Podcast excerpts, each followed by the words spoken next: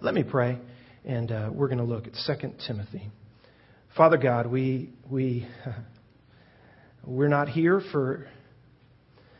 Um, we're not here for the show this morning, and that's been evident just as I hear those who have gathered in this place um, singing out with united hearts, singing out from the depths of their heart, not just with their mouths. They've been singing to you, they've been singing your praise, they've been declaring uh, their gratitude, and they've been declaring the unity of this body.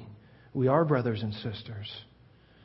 It's because you've loved us with such great love that we're able to find a way to love each other, even when sometimes, Lord, we're unlovable, seemingly, when we're, when we're prickly, when we're thorny, when we're, when we're just ugly to one another. You've, you've provided a way that we can love one another and we could care for one another. Lord, I pray that. Uh, it's been obvious to all who are here this morning that we're not here. Uh, we're not here out of pretense. We're not here uh, for entertainment's sake. We, we're here as a body, as a family of believers, uh, a growing family of believers, all different shapes, sizes, color, creed, age, race, what have you. But Father, we're here to declare your glory. And, and, and right now, we, uh, um, we set our hearts to learn from your word. And so, Lord, as your, as your people have gathered, your children have gathered in unity, declaring your praise, Father, we, we kneel down at the foot at the foot of your cross right now, and we, we open your word, which you tell us is a mirror to our soul. And we ask that you would help us to see ourselves clear this morning in truth, to see the real reflection in the mirror, not what we want to see, but help us to see, to see what your word wants us to see. And Father, help us to see you clearer this morning. We know that you are the agent, you are the catalyst of all change in us. So if we're going to be different this morning, if we're going to leave this place different, it's going to be because we've seen you for who you are. In your presence, men and women can't help but make an adjustment to their course. And so, Lord, join us this morning. Speak to us by your Spirit through your word. Help us to see clearly who we are. Help us to see clearly how majestic you are. Help us to alter our course this morning, that we wouldn't come to this place and, and leave unchanged, but that we would come to your word and we would come to your presence. And Father, because we we see your glory and we recognize your love for us, we'll be changed. Uh, teach us this morning. In Jesus' name, who is our cornerstone. Amen. Amen. Second Timothy. Let me read to you here. Paul, an apostle of Christ Jesus, by the will of God, according to the promise of life in Christ Jesus. Paul had given his life, you found out so far in this series. He's given his life away. But he starts off by saying, I've given my life away because there is a promise of life in Christ Jesus. He's in jail, he's in prison, he's in a pit, he's in the worst place he could ever imagine. The gospel has put him there. But he starts off this letter from that pit declaring that Jesus brings life, not pain. That's not his point. Jesus brings life. And he's going to say that the pain is worth enduring because of the life Jesus brings, verse 1. So to Timothy, my beloved son, grace, mercy, and peace. You're going to need it, Timothy. I pray that it comes to you from God the Father and Christ Jesus our Lord. I thank God, by the way, whom I serve with a clear conscience, the way my forefathers did, as I constantly remember you in my prayers night and day. I, I long to see you, even as I recall your tears, so that I may be filled with joy. For I'm mindful of the sincere faith within you, which first dwelt in your grandmother Lois and your mother, Eunice. But I'm sure that it is in you as well. It's not just an inherited faith, it's a true faith, and it's yours. For this reason, Timothy, I remind you to kindle the flesh, fan the flame, blow on that spark of the gift of God which is in you. I know, came through the laying on of my hands. For God has not given us, Timothy, a spirit of cowardice. Some of your translations may say timidity. But here is what he has given us He's given us power and love and discipline. Timothy, you're going to need it. Watch verse 8. Therefore, here's the challenge don't be ashamed of the testimony of our Lord, i.e., don't be ashamed of the gospel, of the life, death, resurrection of Jesus. Don't be ashamed of his testimony, of his story. Don't be ashamed of that truth. Or, don't be ashamed of me, his prisoner. I'm his prisoner. I'm down here in this pit, but I'm his prisoner. Don't be ashamed of his message, and don't be ashamed of me because his message has sent me here. It's landed me in prison. But here's what you do join with me in suffering for the gospel. Come after me, Timothy. Have your part, have your share in this suffering for the gospel's sake. It's according, this gospel, it's according to the power of God. And then you remember last week, 9 through 10, he unpacks the gospel according to the power of God. This God, by the way, he has saved us. He has called us. He has called us with a holy calling. Thank goodness it's not according to what? Our works. But He has called us according to His own purpose and His own grace, which was gifted to us or granted to us. Not in us, but in Christ Jesus. And when did He do it? Was it, was it a second thought of God? No, it's the eternal plan of God. Timothy, let me tell you how big your God is and how worthy He is of our proclaiming the gospel message and even suffering if we have to. Here's how big He is He has called us from eternity. This isn't an afterthought plan of God. It is the eternal purpose and grace and plan of God that in Jesus Christ men would be redeemed. Verse 10. But now, even though it's an eternal plan, it's been revealed to us. We've seen the climax. But now he has been revealed by the appearing of our Savior, Christ Jesus. The gospel is summed up in the person of Christ. Here's what he accomplished He abolished death and brought life and immortality to light through the gospel. It's because of that story, that eternal grace and purpose of our God, that power of the gospel, that I'm willing to do whatever he asks me to do. Because he's brought life, he's abolished death, he's shed light on immortality through, in a word, the gospel. In a person, Jesus Christ.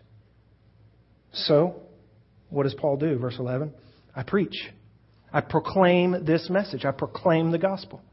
I'm an apostle. I have the authority granted by God to pass this message on. And I teach.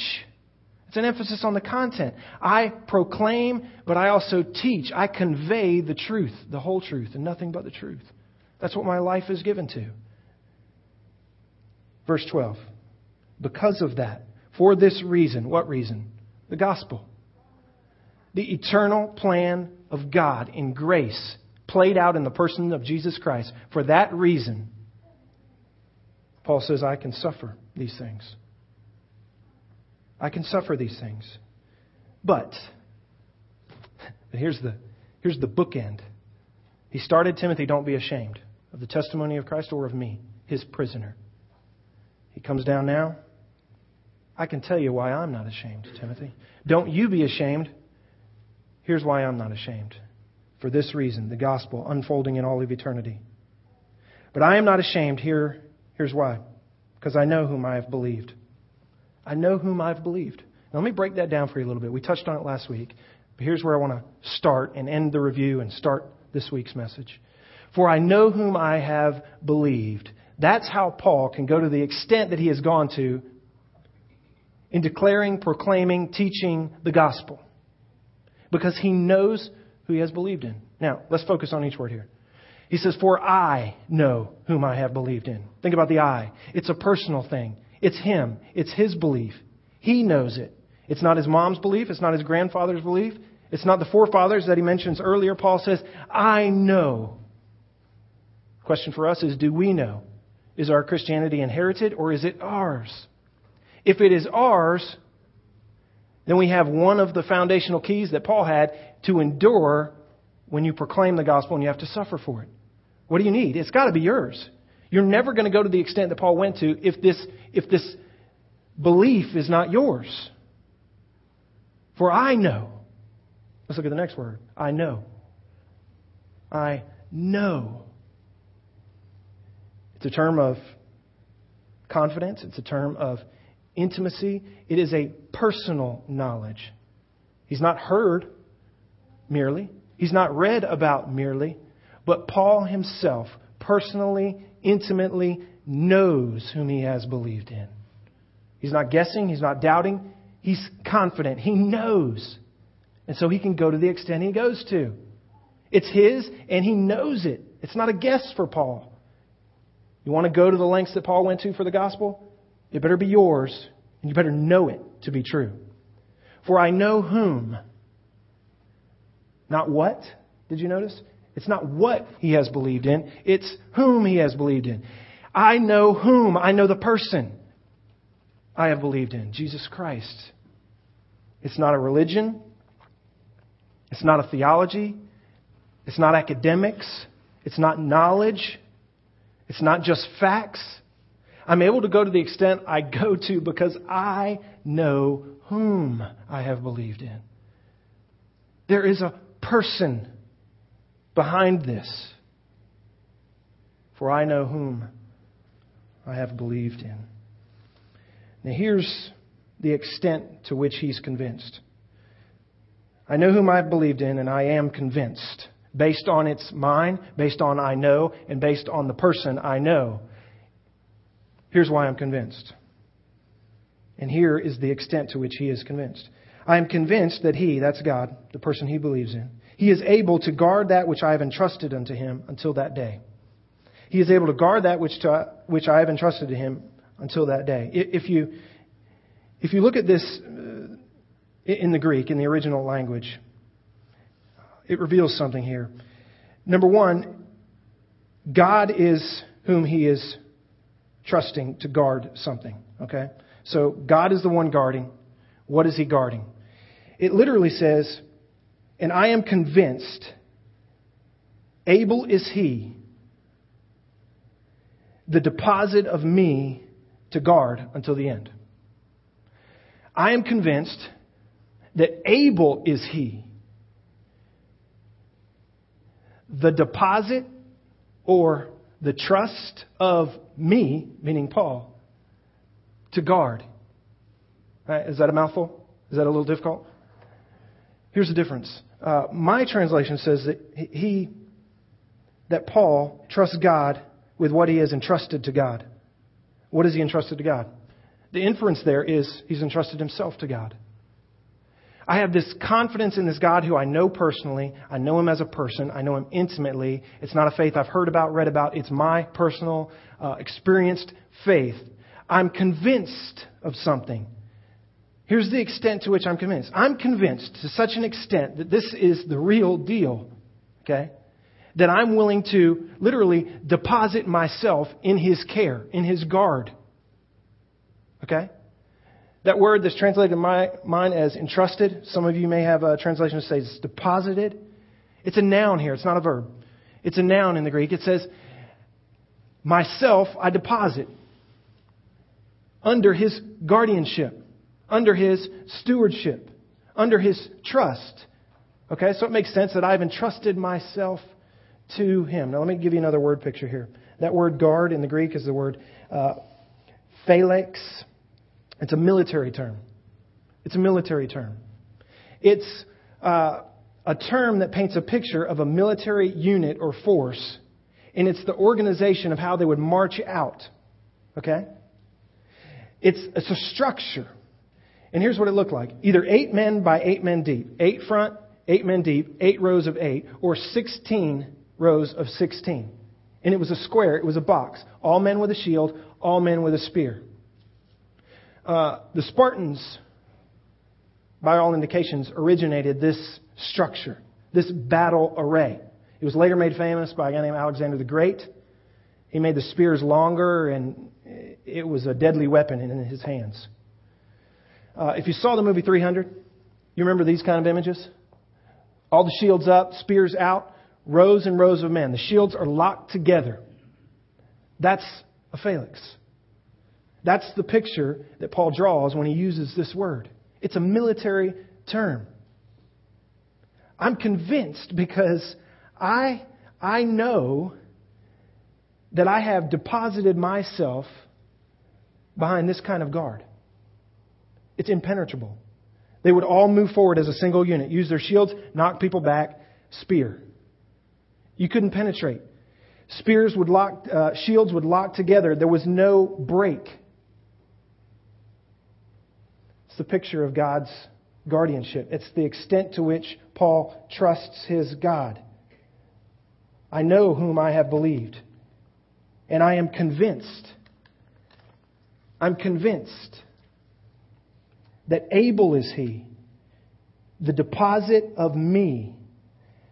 Paul says, I have taken my life, all that it is, everything I am, and I have entrusted it. It's a financial term. I have deposited it under the care, under the battle array of this God. Uh, in, in this culture, it was a great honor and a right and a duty of one man if he was entrusted by another man to keep something, some goods, or some uh, wealth of another person. The Spartans were particularly known for this. And uh, in Greek culture, Timothy would have known exactly what Paul was alluding to here. If somebody entrusted you with something that they, they had, it was your honor and your duty and your responsibility to hold in trust that which they have deposited until they return for it. You break that, you break your honor. Paul says, I know whom I've believed. And I'm convinced to the extent that if I deposit my life under his guardianship, it's impenetrable. And so I can give him, I can give him my whole life because I know him personally. And that's the extent he knows him. Now watch this. He turns to Timothy in verse 13. He turns back to Timothy and he says, Timothy, retain the standard of sound words which you have heard from me in the faith and love which are in Christ Jesus. Retain the standard. Um, Seth, do you have your interlinear there? You reading your interlinear? No? Let me down, man. I was going to put you on the spot. Retain the standard of sound words. That opening word, retain. Some of your translations may say maintain the standard of sound words. The Greek word is the word echo. If you just transliterate, if you just take the Greek word and you plug it in here and just say it like it sounds in the Greek, it still makes sense, doesn't it? Echo the standard of sound words. That's where we get the word echo. Here's what Paul's saying Timothy, I've told you why I could go to the extent that I've gone to. Because I've deposited my life behind this guardianship of a great God. The God who, from all eternity, has set out this plan of grace and salvation. I know Him. I know whom I believed in. I'm able to deposit my life wholeheartedly in His trust. Now, Timothy, my beloved son, here's what I need from you. Here's what I need from you. I need you to echo my life. Paul knew he was almost gone. Paul knew this would be the end of the road for him. He's looking for that young man, that young woman that he could pass the baton to. He writes to his dearly beloved Timothy Take the baton. What is the baton? It's the baton of the standard of sound words. That word standard, it could be translated outline or sketch. It's a pattern. That's what it means. Paul's life was sort of a standard for Timothy to live by. It was an outline, it was a structure, it was a blueprint, if you will, for Timothy to come behind him and echo Paul's life into future years. Retain the standard of sound words. Those words are the words of truth, they're the gospel, they're words of life. This, this word, uh, sound words, it connotates uh, health, words that help, words of life. Timothy, echo my life beyond my death. Carry on the standard, the blueprint, the outline of what? Of the gospel, of these sound words that you've heard from me. What you've been hearing in me, use it as a platform. Don't let this voice, this proclamation of the gospel end. It's up to you, Timothy, to echo my life beyond my death for the sake of the gospel and of the Christ of the gospel, in whom I have believed. And I'm convinced that He's able to keep what I have entrusted to Him, i.e., my, my very life, even to the point of my death. Retain the standard of sound words which you have heard from me. You've watched me do it. Carry on. Echo my life. Follow the pattern. Don't stray. Every one of the pastoral epistles deals with the idea that there will be men and women who come and try and interject uh, error into the truth, to try and derail the gospel message in various ways. Every one of the pastoral epistles speaks to the idea of guarding the truth. And that's what he means by here. It's not just echo as in, as in uh, mimic or repeat, but it's, it's the idea of holding to. That's why sometimes you get the word retain or maintain. It's, it's hold it, anchor it down, continue it on, but make sure that it doesn't change. Retain the standard, the blueprint of the sound words which you have heard from me. And here's a caveat. How do you retain it? How do you echo it? Do we do it just like it's uh, uh, empty academic theology? No. He says we do it with this heart, a heart of faith and love, which are in Christ Jesus. More on that in a moment. Verse 14. He's going to go a little deeper here. He's going to challenge him a little harder. Guard, Timothy, through the Holy Spirit who dwells in us, guard the treasure which has been entrusted to you. If you circle that word guard in verse 14 and draw a line back to verse 12, which word would you connect it to? In verse 12, who's guarding who? Who does the guarding in verse 12? God is the guardian in verse 12. He is the battle array.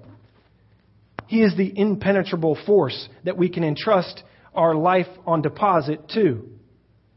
Who is he guarding? He's guarding us. God is the guardian. What has been entrusted to God? Our everything, Paul says. Is he trustworthy? Absolutely. Paul's convinced he's trustworthy. And then he turns around now in verse 14 and he says, Timothy, I need you to guard now. Who's called on to be a guardian now? Timothy is. Just like who? Just like God has. God has been faithful to guard. And he turns to Timothy and he says, Now, now you have a guardianship of your own that you're responsible for, Timothy. What is Timothy to guard? Look at it. Guard through the Holy Spirit who dwells in us the treasure which has been entrusted to you. There's been something entrusted to Timothy, apparently. Just like in the previous verse, God had something entrusted to him, Paul's life. Timothy now has something entrusted to him. What is it? It's the treasure. Guard, Timothy, what has been entrusted to you. What has been, remember the word entrusted? Deposited to you. What has been put in your trust what has been put in your stewardship. Remember that financial terminology? You are now to form that battle array, that impenetrable force that's not just defensive, but it is an offensive force. Keep that in mind. Around something that has been entrusted, deposited to you to be a steward over. What is it? He tells us. It's the treasure. It's the treasure. It's what he calls in verse 13 the standard of sound words. It's what he calls in verse 8 the gospel according to the power of God. It's the truth, it's the gospel message. What's the challenge to Timothy? The challenge to Timothy is this Paul says, I've told you why you have a solid foundation in these beginning verses. I've told you why you have a solid foundation. Uh, you, you, have, uh, you have a heritage that is strong. But you know what? Your faith is not just built on your heritage. Your faith comes out of a, your own true conversion. It's your faith as well. Um, I have the same heritage. I have a similar heritage, Timothy. And so don't discount that. But it's been proved out in my life, he says. I serve God with a clear conscience. And then he turns to him and he says, You've got to come the same way that I have, even if it's the way of suffering. You've got to realize that you can't be ashamed of where the gospel might take you. You can't be ashamed of the gospel itself, the testimony of our Lord, and you can't be ashamed of servants like myself, slaves like myself, prisoners of God who let the gospel message take them to places they never dreamed it would take them, i.e., prison, in a pit. You can't be ashamed of that, and you can't be ashamed of men like me who stand for that. So the natural question has to go off in Timothy's mind, and Paul addresses it. Well, how is that? I mean, how, how does someone give their life to something like that? I mean, it'd be well and fine if I gave my life to Christ and everything got better. Is that Paul's testimony? It's not. Paul's testimony is listen, if we've, if we've entrusted God only in this life and there's nothing more to come, then we've wasted our life. Why? The implication is, is because in this life we give up everything. To say I deposit my life and I entrust my life to God as that guardian infers that I need it to be guarded because there's stuff getting thrown at me left and right. I'm down here in a pit. What makes it worth it? 9, 10, 11. From eternity past, God has been about a plan of grace, a plan of mercy. This story has been unfolding from eternity past. We've seen it come to life in Christ Jesus through his appearing here on the earth, his life, death, and resurrection. I've seen it. And Timothy, I, I know. I know whom I've believed in. It's not a sham. It's not a fraud. He wasn't a fake. I know whom I've believed in. And I'm convinced to this extent that I, that I'm, I trust him. I trust him with everything. I've deposited my life under his care. Is he able to guard it? You better believe he's able to guard it.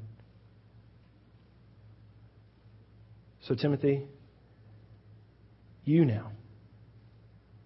You now. It's your time. It's your time. Retain the standard of sound words which you've heard from me. That which you've seen and heard me do, that message of truth you've heard me proclaim, it's your turn. Proclaim it. Echo it beyond my life. Here's the baton of truth. Run with it. Run with it. Just like God will guard us, Timothy, uh, I don't know if you realize this, but there's a trust that has been granted to you as well. You have been entrusted with something. Just as if I've entrusted myself to God, God has entrusted a treasure to you. It's the treasure of this truth. It's the treasure of this gospel message which is which has taken me to prison. Now, I don't, I don't know, church, if we, uh, if we ever think about trust in that way. I mean, we preach all the time that God can be trusted. God is faithful. He can be trusted, right? Have you ever thought about the fact that God wants to trust something to you? That God wants to deposit something in your life something that you will be a steward of, something that you will oversee, something that you will not just guard in a defensive way, but you will guard in an offensive way. There is a, there is a treasure that we in earthen vessels hold, that we proclaim, just like Paul, for the purpose just the same as Jesus. What was it? To abolish death, to bring light into the darkness. And that's what Paul gave his life to. And that's what he turns around and says to Timothy, No, it's your turn. Take it and run with it. How in the world do you do that? Well, you better, you better know. You better know. Not just theology, not just facts, not just information. You personally. Not your mama's faith, not your daddy's faith, but you if you want to go to the extent that I've gone to, you better know not what, but who you have believed in. To the point where you're convinced that you can deposit your life under the guardianship of this God. Um, Numbers 12. Moses is trying his best to lead the people. And uh, from time to time, you would get people who would complain. You remember Aaron and Miriam? Um, they had their share of complaints. In Numbers 12, it says that Aaron and Miriam decided that, uh, you know, Moses can't really be the only guy God's speaking to.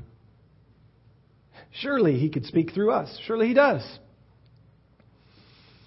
And in an envious moment, um, they say this. God overhears it, as he often does. And uh, Interestingly, as Moses often did, he would pray. He would pray for them.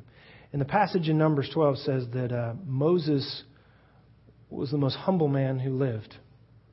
And then a couple verses later, you get, you get some words from God. And God essentially says, You know, uh, I've looked around the house, the house of his people. And he said, I've found Moses that I can trust. Um, have you ever thought about that? That God is looking for men and women that he can trust? That he could entrust, that he could deposit something with you, and you are able to fulfill that duty of stewardship over that thing. Jesus came along later and he said, The kingdom of God is like a treasure. A treasure that a man finds in a field. He gets so excited about this treasure that he's found. In joy, he leaves, sells everything he has, and comes back and buys that field. That's how important it is. Folks, there's a treasure that has been entrusted to us who name the name of Jesus, who are called according to his holy calling. There has been a trust given to us. God turns to us now and says, Hey, um, put your life in my hands. I can be trusted. I will guard it. Now I need to entrust something to you. It's the continuation of this message from generation to generation until I draw this thing to a close. Deposit your life in my account. And now, here, take this treasure in your earthen vessel and go. Carry it on. Carry it on. Echo the message, generation to generation. Even to the point that uh, if you have to, you have to take a hit for it, you have to take a hit for it. Uh, some of you know when I was uh, playing football, I played quarterback. Um, I'll give you a good picture of this. When uh, when you play quarterback, every now and then you gotta you gotta take a hit for the team. You see the quarterback drop back. He takes a three step or five step drop, and then he has to stand there while all this mess is going on around him, right? And he has to trust that these guys around him are going to keep the bad guys out, so that you don't catch a helmet in the ear hole or helmet in the ribs. But every now and then, a guy breaks loose, and he's coming right up the middle and he's headed snot bubbles coming out, full steam right for you, he's going to put his head right in your chest. Now, at that moment, you have a decision to make as a quarterback. What am I going to do? Am I going to cut and run? Or am I going to plant my feet, take a step forward into this hit coming? Because there's a guy down there that's open that I can pass this ball to. Am I going to take that hit? Now, if you cut and run, if you spin out and, and bail, that's not good. That's not good. The team doesn't have much trust in you. But if you hold your ground, step up and deliver the ball and take a shot in the mouth, guess what? You've been entrusted now by your people, by the men around you. You're willing to take the hit. Folks, Paul was willing to take the hit. That's what this book is about. And he's looking to his beloved son, his dear son, and he's saying, You're going to have to come the same way. Because the gospel is not going to fly in a dark world. It's not going to go unchallenged. It's going to be hated. It's going to go against the natural inclination of humanity in sin. You're going to rub them the wrong way. They're going to hate you. But it makes sense because they hated, they hated the one who started it all. How do we do it? How do we do it? A good foundation doesn't help, doesn't hurt. Courage in the face of struggle, that doesn't hurt.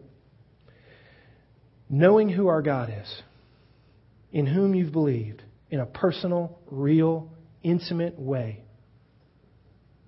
Well, that's the key for Paul. It allowed him to stand in and take the hit and write such a letter from a prison and call a loved one to potentially the same fate. It's crazy, isn't it?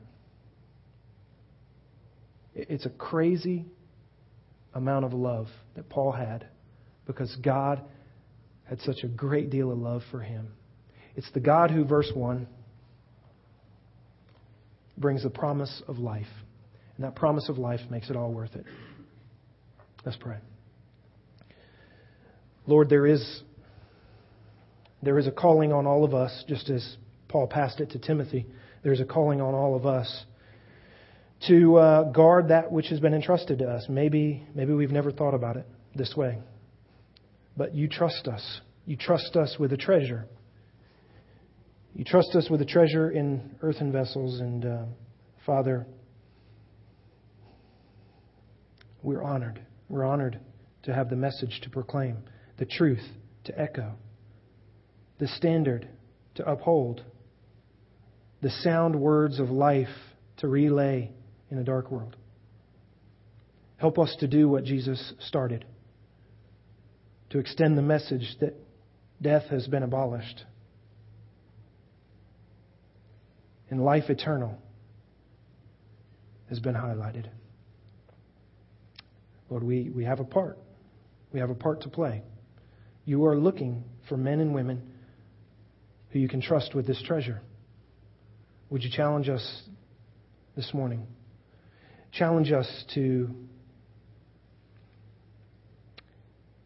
uh, maybe just uh, maybe we just need to sit and think on your grace. Maybe we need to think on your faithfulness to us. Maybe we need to look back and and remember why we have entrusted our lives to you to begin with. Father, it makes sense that if we can trust you with our soul, then we should be able to trust you with our life. And so we return to you, our first love, who first loved us. And we ask that through your Spirit this morning you would motivate us. Fan into flame that spark which you've planted in us so that we might have the courage, that we might not be ashamed to take the message of truth and echo it in our neighborhood, in our workplace, in our school, maybe in our home. To the extent that we can say, Come what may, come what may. Whatever the consequence is, it's worth it. We trust you. We trust you as a guardian over not just our soul, but of our life. In Jesus' name, amen. Lest you think that this is done in your own power, lest you leave here thinking that now I've got to pull myself up by my bootstraps, I've got to man up and I've got to do this thing. Let me show you something. Verse 13, retain the standard of sound words which you have heard from me.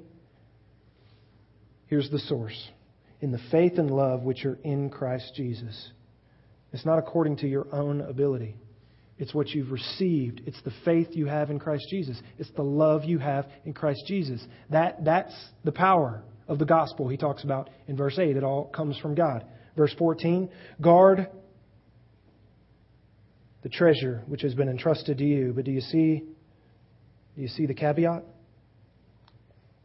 It's not just you guarding it, Timothy. It's not just you guarding it, church. Guard through what? The Holy Spirit who dwells in you. You have a resource. We have a resource. It's not all on us to do ourselves. God gives us the ability to do what He's called us to do. Amen? The Holy Spirit lives in you, and He's able and willing to cause you to guard and retain and echo that which He's called you to guard and retain and echo. It's the power of God in us. Why don't you stand with us? We're going to sing one more. What are we singing, Ricky? Make me a servant. Make me a servant. Sounds like it fits to me. Amen? If you don't want to sing and you just want to listen, that's fine. You just listen. While you're listening, why don't you just give God permission to say whatever He wants to say to you? It's always a good way to end a service after you've looked into God's Word, just to say, God, uh, I just give you permission to say whatever you want to say right now.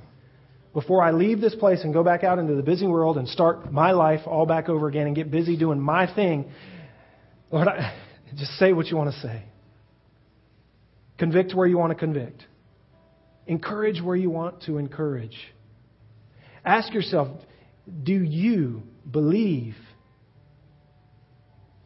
to the extent that Paul believed? Is it a who that you have been believing in? Or maybe your, maybe your testimony is only based on a what that you've believed in?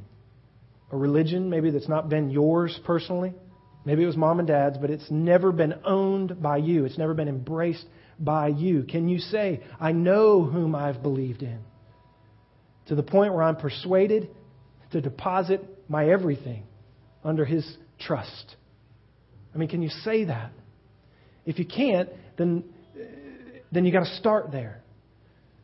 Because what we're calling the church to do here through 2 Timothy, what we're challenging the body of Cornerstone to embrace through Paul's challenge to Timothy, is to know God to the point that there is action.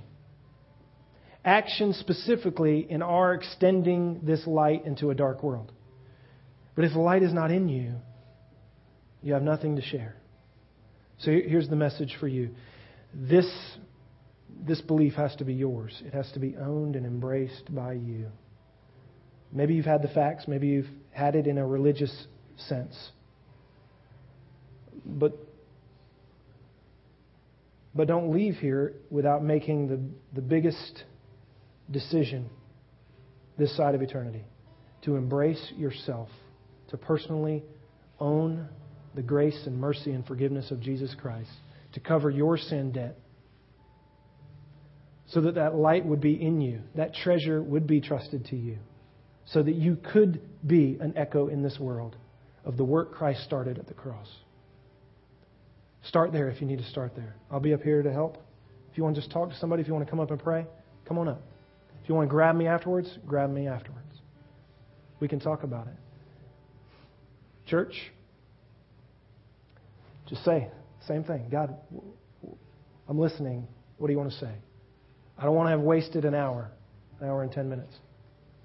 I don't want to have wasted it this morning. I want to be, I want to be conformed into the likeness of the firstborn among many brethren. Jesus Christ, I want to be more like him. All right, let's sing. You pray.